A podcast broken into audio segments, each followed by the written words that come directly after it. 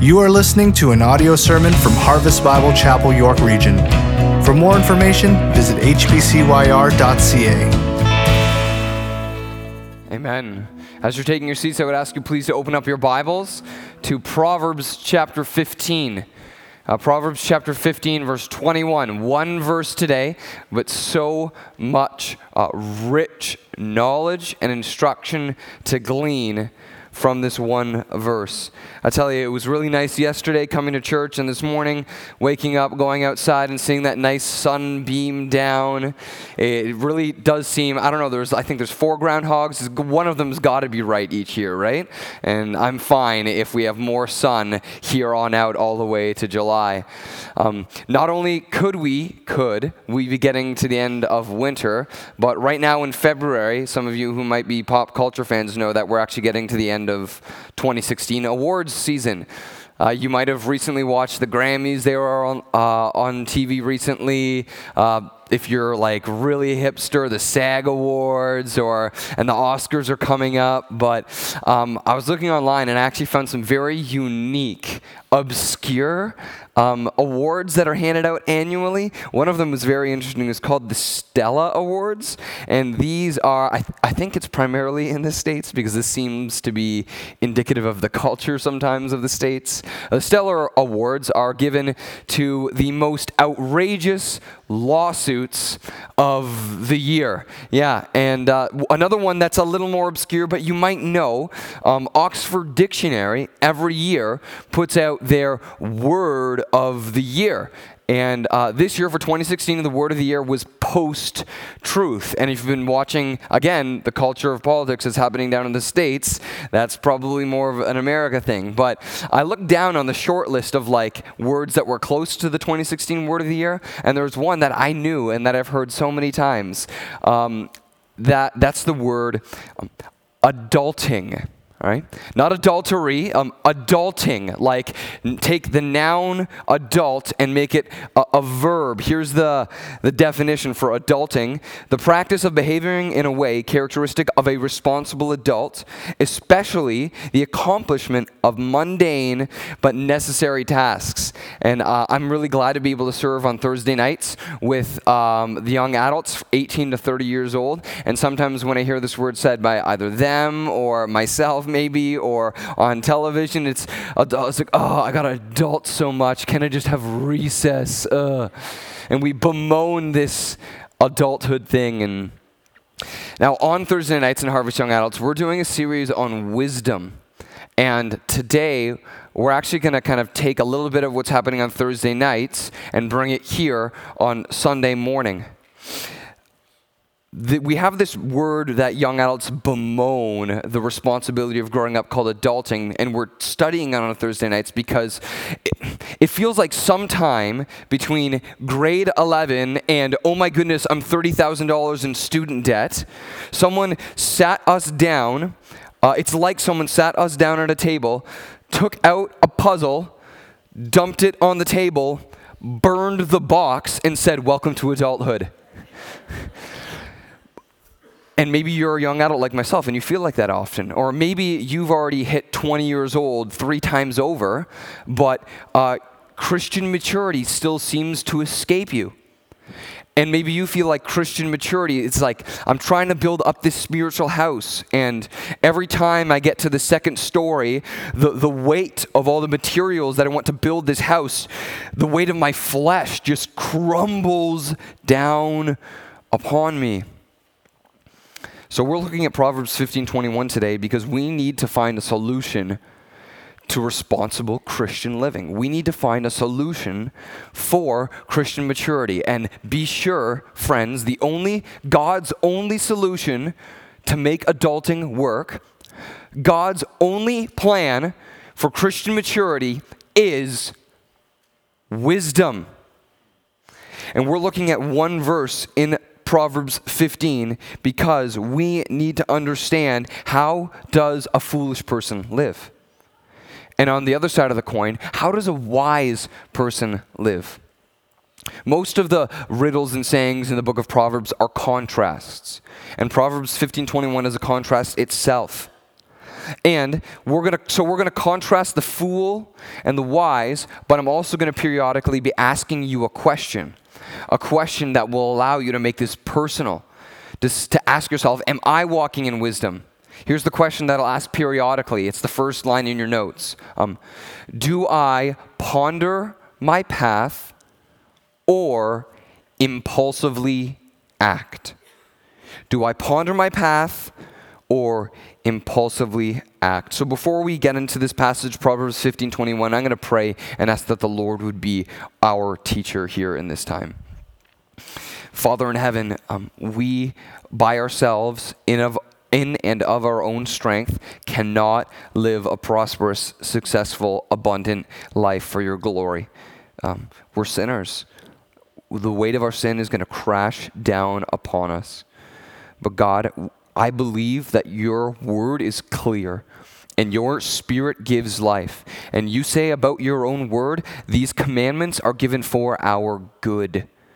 So, God, cause us to recognize that in humility today and then to apply this for your glory. In Jesus' name, amen. Okay, first point, Proverbs 20, 15 21. Let's read the verse first. Proverbs 15 21 says this Folly is a joy to him who lacks sense, but a man of understanding walks straight ahead. So this is a contrast. And the first half, when we look at the fool, it's going to be more descriptive, okay? I'm not going to give much instruction. This first half is going to be very descriptive. And the second half, when we look at the wise man, we're going to see very practical instruction. Um, so before we talk about the fool, uh, I want to offer a definition for wisdom. What do I talk about when I say wisdom? Well, I knit this definition together from pastor and author Warren Wiersbe. He says, Wisdom is the skillful acquisition and application of biblical knowledge for successful everyday living. I'll say that again. Wisdom is the skillful acquisition and application of biblical knowledge for successful everyday living. He, he, explains this a little bit more. He says, Wisdom keeps us in harmony with the principles and the purposes that the Lord has built into His world, so that as we obey God, everything works for us and not against us. This does not mean that we won't experience trials and difficulties, because trials and difficulties are a normal part of life but it means that we have the ability to deal with these adversaries successfully so that we grow spiritually and the Lord is glorified. People with wisdom have the skill to face life honestly and courageously and to manage it successfully so that God's purposes are fulfilled in their life. I really like the use of the word skillful to explain wisdom. Um, I'm not a very handy person. I try my best though around the home. But usually, uh, uh, if something, a real problem happens and it's not just like resetting the breaker or tightening a knob, I can brainstorm what has to happen. But generally, it'll always end with let's call the professional. Because I just have to recognize that there are some things that I that are, demand skillful training which I don't have. And in the same way, wisdom for successful daily living demands skillful acquisition and application of biblical knowledge. There may be some things in your life where you feel like, yeah, I, I, feel like I'm a pro at this part of wisdom, and that's great, praise God. But there may be other aspects of daily living where you just feel like an amateur. And if you touched that thing that you're an amateur at, everything would just go way worse. Which is, which are you a, a pro at or an amateur at?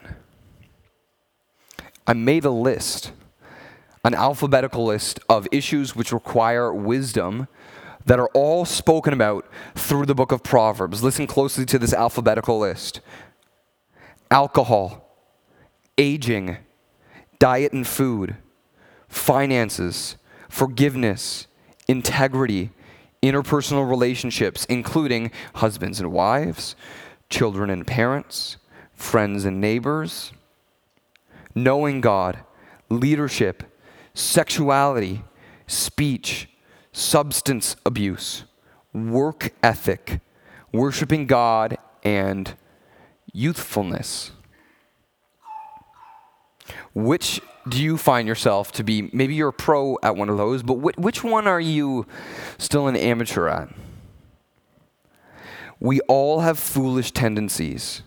And frankly, many of us have foolish tendencies that we know are foolish, but they've been normalized into the pattern of our lives. This is the first thing about the fool. Write this down.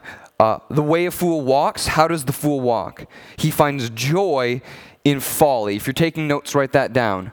The way a fool walks, he finds joy in folly. Proverbs 15:21. Folly is a joy to him who lacks sense. Above, of all the things I've been praying for for this weekend service, I've been praying that we would be humble. Because if you're not willing to be humble, and if you're wise in your own eyes, there's not much hope for you for Christian maturity. If I think I'm wise in my own eyes and proud, there's not much hope for me. Listen to these verses Proverbs 11, verse 2. When pride comes, then comes disgrace, but with the humble is wisdom. Proverbs, Proverbs 26, 12. Do you see a man who is wise in his own eyes? There's more hope for a fool than for him. I'd like to be honest with the, the things that I recognize in my life in which I know I have foolish tendencies. Because if I'm asking you to be humble, I need to be humble myself. Remember, there's a question I'm asking to make this personal. In what way do you ponder your path? And in what way do you just impulsively act? When I am not pondering my path, I, I am tempted with the foolish tendencies of gluttony and laziness. But by the grace of God, He's been humbling me in these things.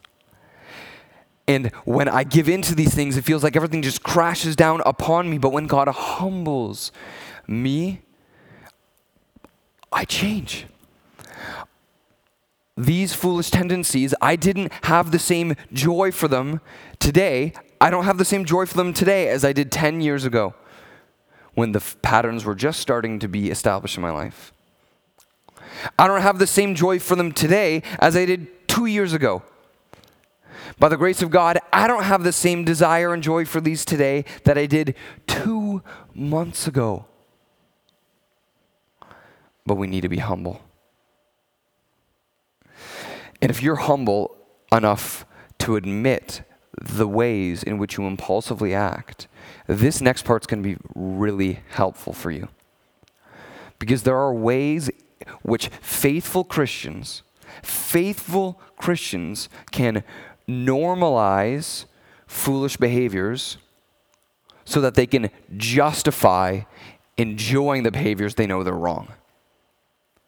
Folly is a joy to him who lacks sense. Here are four ways that we normalize foolish behaviors to justify its enjoyment. Number one, ignoring its existence.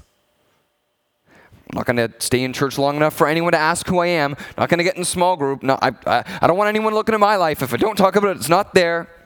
No one asks me about my drinking, it's not there. No one asks me about the way that I'm teaching my kids and being angry at my kids, not there ignoring its existence. And then this also refusing its true identity. Well, I, I wouldn't really call w- overeating gluttony. It's not really a stronghold. It was kind of just more like a moment of weakness. If you refuse to call it what it is, it's going to be normalized. And then how about this one? Um, deflecting true conviction with humor.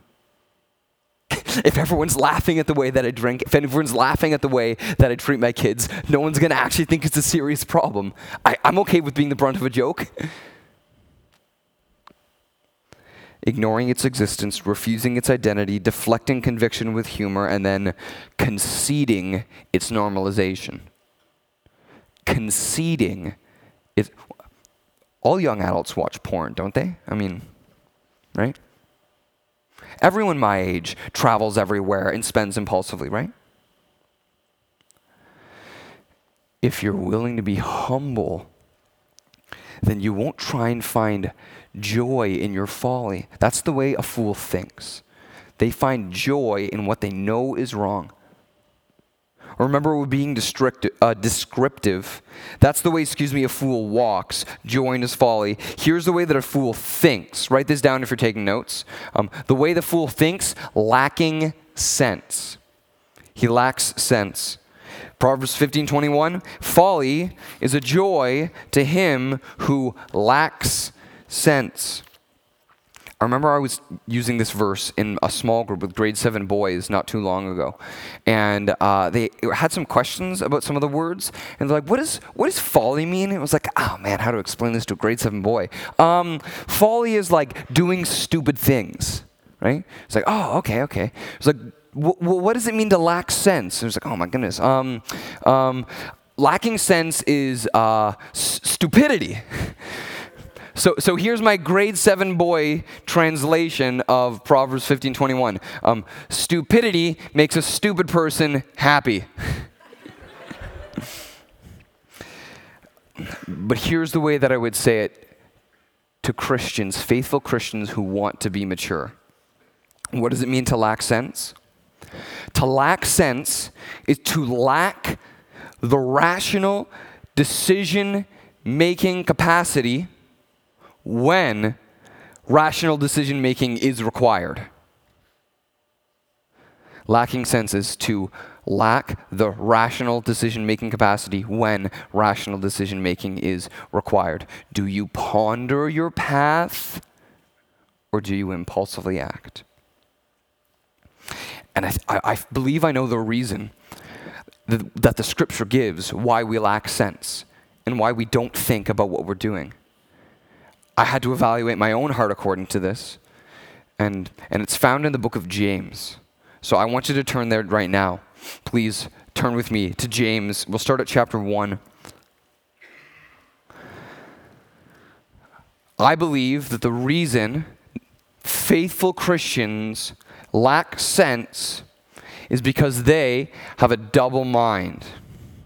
I hope you can see this. This is a bottle of oil and water. We lack sense because we have a double mind. Double mindedness is craving two opposing desires which cannot coexist.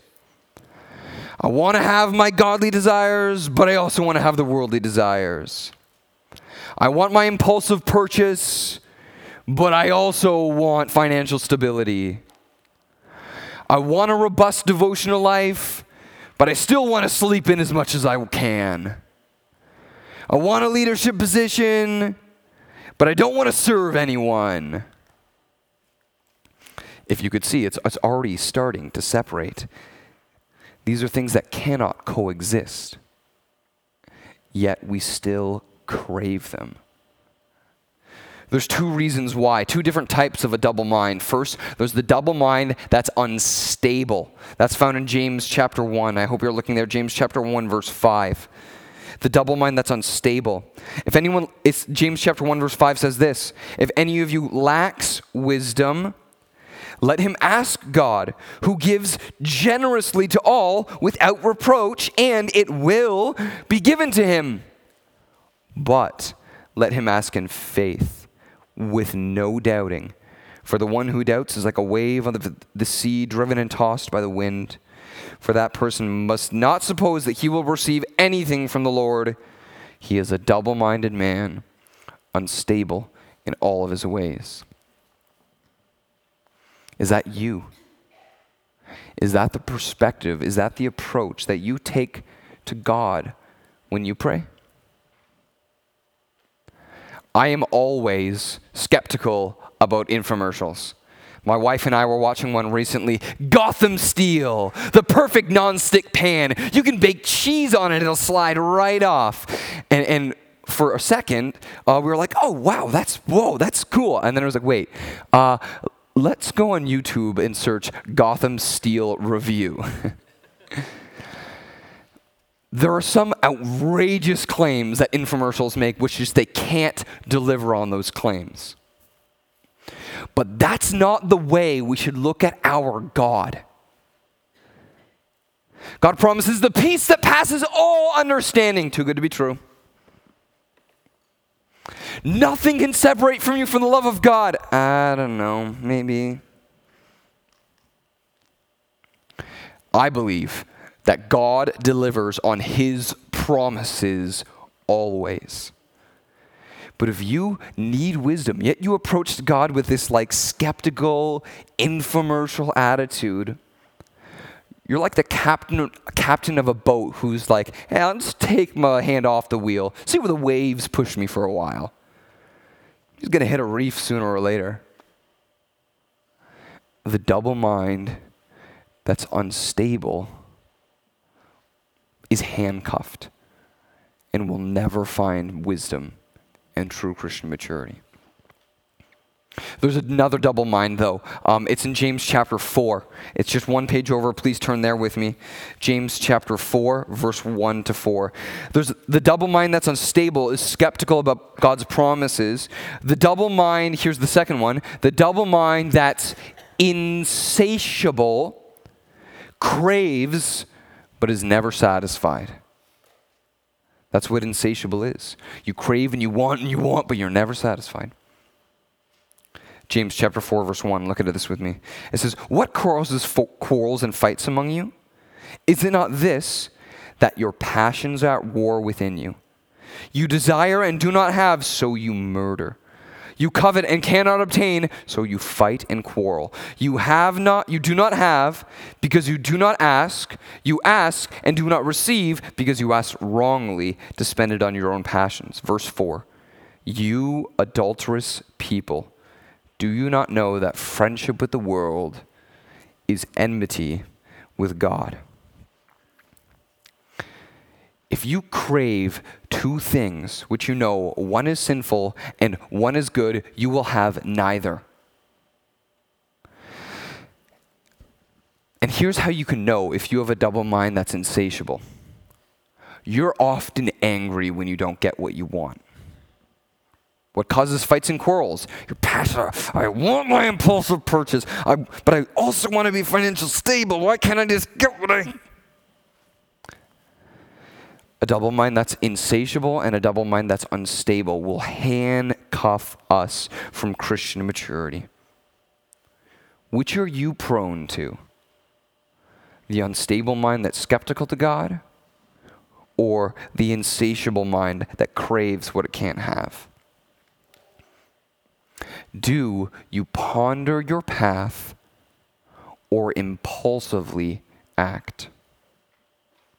Okay, we've talked and we've seen a description of the fool. Now, I want to move from description to instruction to give you practical, biblical resources so that you can get wisdom.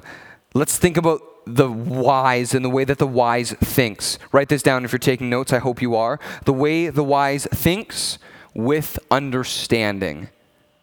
The way the wise thinks with understanding. Proverbs 15:21. Folly is a joy to him who lacks sense, but a man of understanding walks straight ahead. While the fool lacks the skillful acquisition and application of biblical knowledge for successful daily living, the wise man is a man of understanding who has acquired and is applying it. To lack sense is to lack the rational decision making capacity when rational decision making is required, but to have understanding is to ponder one's path rather than impulsively act. Listen, church, if you want to get wisdom, then you need discipline. If you're going to get the skillful acquisition and application, application of biblical knowledge, you need to discipline yourself towards this. And that takes effort. Uh, most of us, if we have a, uh, a cell phone, are pretty comfortable taking pictures with their cell phone. It's pretty easy. I'm already in my app, and I can even take a picture right now. Look at you, Dan. Oh, man. What's up, buddy? That's good. There's my picture. Look, I can even show it to you. How easy was that? Dan, you look so happy, man. Oh, my goodness. But if you look at this picture, it's kind of grainy and it was a, it is a highlight situation, so there's lots of light. But what if it was low light? You, you probably won't get a decent picture out of that. God wants the highest quality of Christian maturity for you. And if you're gonna have the highest quality, you need to put the effort in to learn discipline but you might look at if you want to take high quality pictures, and this is so big, and and there's so many buttons, and and there's just one button on here, and it's just okay. Do I do I do I really have to put all this work? Yes. If you're going to have the discipline to be able to skillfully acquire and apply biblical knowledge, you got to put the work in. You got to put the work in. Moreover, um, we don't just need discipline to be able to acquire and apply biblical knowledge for successful everyday wisdom. If we're going to get wisdom, then we need to amplify wisdom. Listen to this verse in Proverbs chapter 1 verse 20. It says this: Wisdom cries aloud in the streets in the marketplaces, she raises her voice. At the head of a noisy street, she cries out. In Proverbs chapter 1, the writer personifies wisdom as a woman standing in a crowded marketplace, and there's lots of voices talking, lots of people telling you how can live, but she stands where everyone can seize her and cries out, Come, simple ones, come to me. Come find me, and I will guide you, I will protect you. If she's going to take the effort to call out to us, why don't we amplify her so that she's the loudest voice and drowns out every other one? We need to amplify wisdom. How are we going to do that? Well, Amp- wisdom is amplified by uh, the fear of the Lord. The fear of the Lord amplified by the cross of Christ. This is the way that the wise thinks with understanding. They're going to be disciplined. They're going to go get wisdom and they're going to amplify it. Acquire and apply wisdom through the fear of the Lord amplified by the cross of Christ. What is the fear of the Lord? You've probably heard that term before. There are patterns in Scripture that show us what the fear of the Lord is. There are unique circumstances where individual human beings found themselves before the presence of a holy, holy, holy God. And when these individuals found themselves there, they all responded in the same four ways. This is the pattern of the fear of the Lord. Here's the first pa- part of the pattern revelation. Revelation. God made himself known. He made known to Isaiah, to Ezekiel, to Peter. Uh, he is holy. And I'm a sinner. I'm a dirty sinner. He is holy. Here's the second part of the pattern revelation and then trauma. Trauma. He's holy. I'm a dirty sinner. And they all responded the same way I deserve to die. When I see how holy he is and how sinful I am, I deserve to die. Trauma. It's more than respect. The fear of the Lord is way more than respect, it's traumatizing. Revelation, trauma, and then third, this grace. And not just the ab- an abstract concept of grace, but a word, a gracious word fitly spoken by God to the traumatized human. Moses was traumatized, and God said, I will be with you. Isaiah was traumatized, and God said, Your sin is atoned for. Ezekiel was traumatized, and God said, Stand to your feet. Peter was traumatized, and Jesus said, Do not be afraid. Revelation, trauma, grace, and then this fourth pa- part of the pattern reverence. Reverence. You can't get to the reverence before God if you haven't been first hit with the trauma. And reverence is the attitude that we walk in that enables us to gain wisdom. Respect is the attitude that I have before another human being because I recognize we are equal, so I'm going to treat you respectfully. Reverence is the attitude I have before God. You're not equal to me. You are infinitely greater than me, so I will revere you and be in awe of you. The fear of the Lord amplified by the cross of Christ. You want to get the fear of the Lord? The fear of the Lord is the beginning of wisdom. You want to get the fear of the Lord? It will be amplified when you stand in faith before the cross of Christ. The cross shows us a true revelation. Je- Jesus didn't deserve to suffer. He never sinned. I deserve to be crucified. I deserve the wrath of God. Revelation trauma. I deserve that.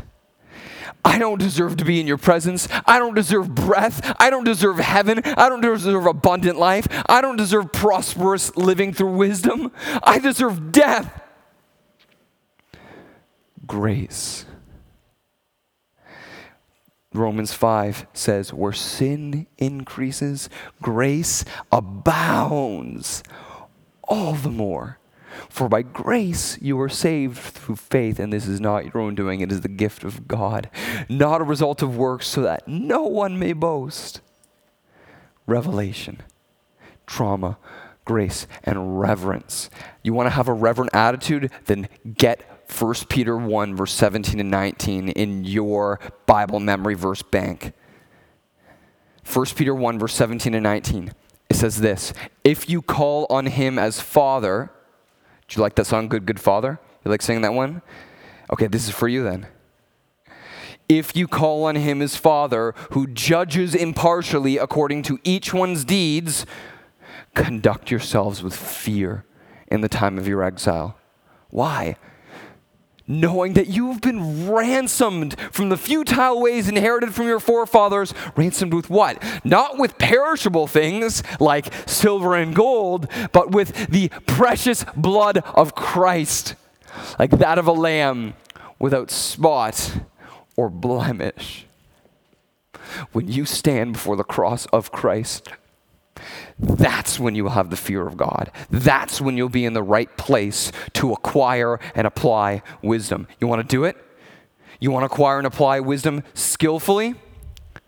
Then we need another amplification. First, the fear of God amplified by the cross of Christ. Also, the Word of God amplified by the Spirit of Christ.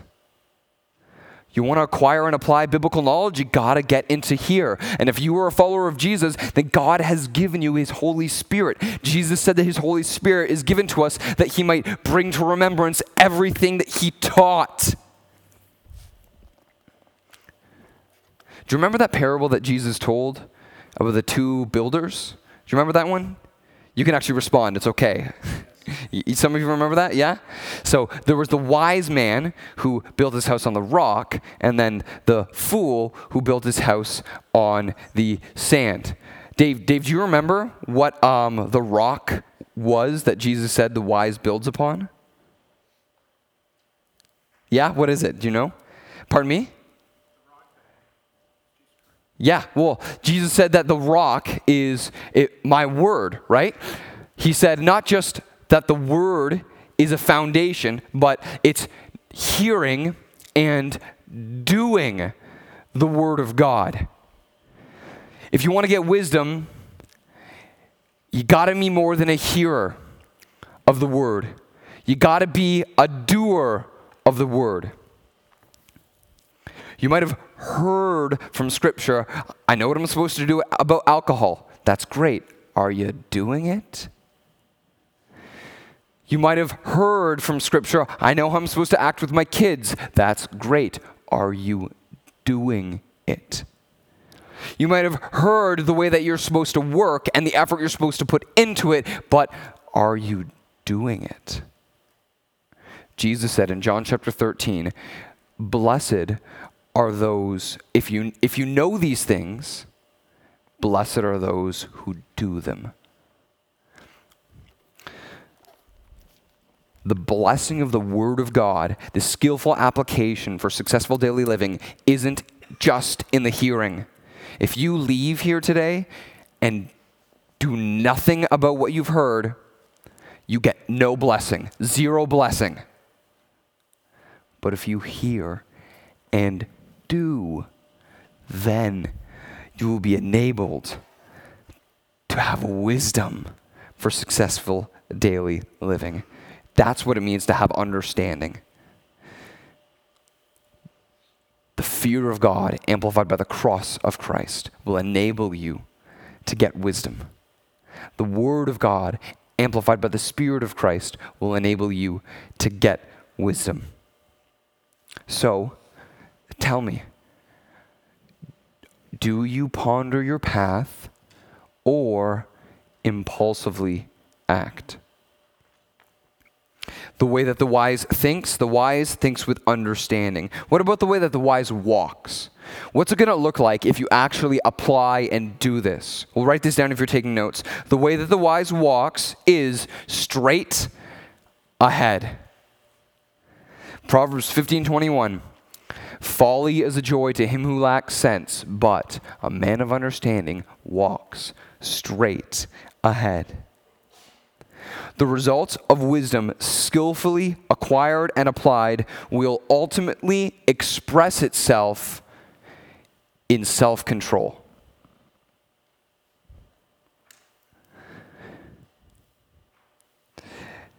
I remember a young boy, young boys asking me in Harvest Youth, more than just one. There's been several young boys who have asked this same question. Uh, if I'm going to follow Jesus, does that mean I can't have fun anymore? And I'm sympathetic to that question, very sympathetic to that question, because fun and the culture of fun for young people is all built around impulsive spontaneity. That was like my life in high school right? And then we're told we have to have self control. We got to walk straight ahead. And it was like, can I? Uh, well, I, I get. Well, I'm supposed to be in the world, but not of the world. So I guess I can't have fun anymore. Remember, the book of Proverbs has contrasts. And this verse is a contrast. It says that the fool, uh, folly is a joy to him who lacks sense. Since this is a contrast, that should mean that there is a joy for the wise man of understanding as well. And not just any kind of joy, but a greater joy from living in the way that honors God. The joy of the wise is like a homemade slow roast dinner, while the fool's joy is a cheap microwavable meal.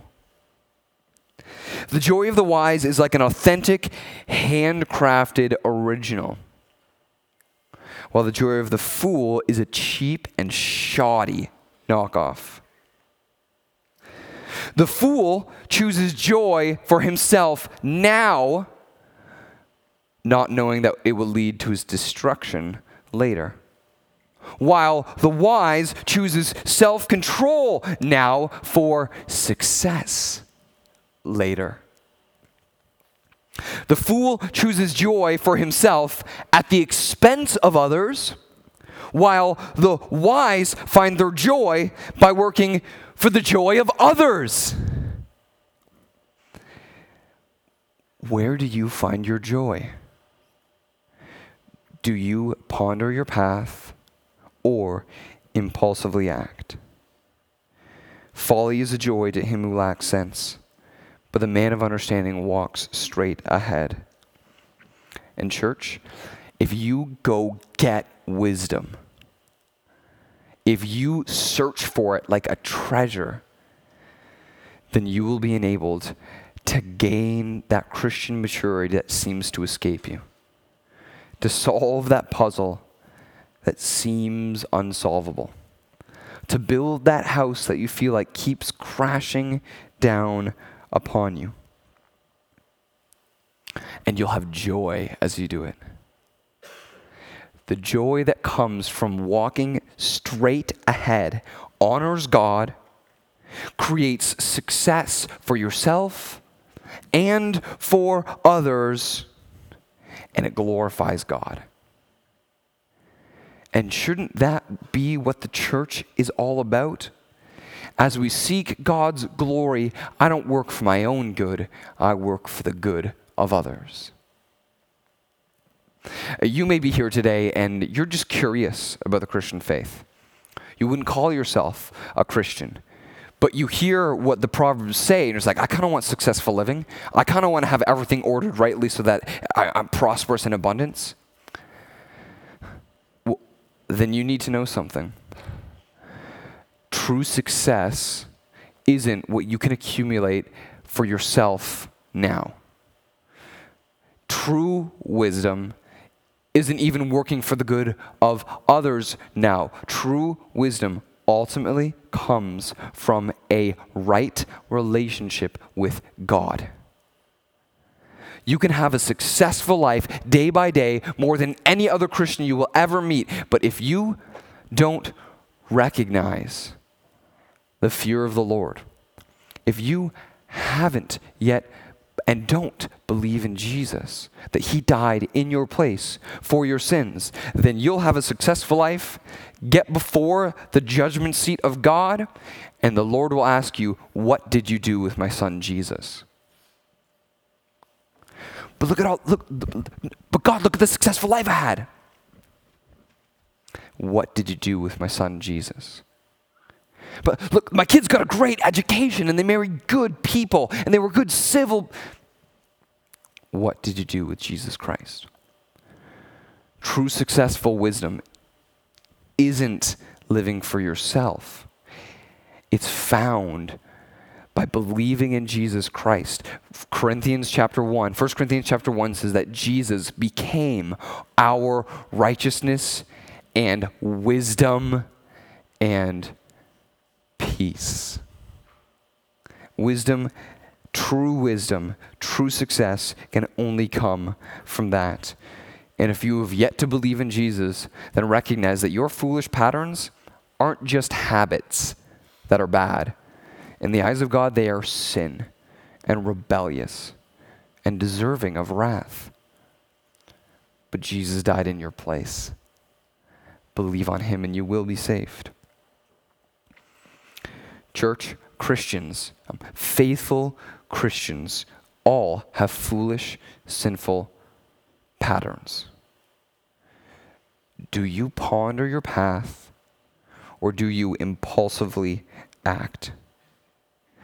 The way that the fool acts, he just finds joy in his folly. He lacks sense because he's double minded. The wise, though, the wise thinks with understanding the fear of God amplified by the cross of Christ, the Word of God amplified by the Spirit of Christ. And the wise walks straight ahead. Let's be a church that's characterized by this ourselves. Would you stand with me as we pray?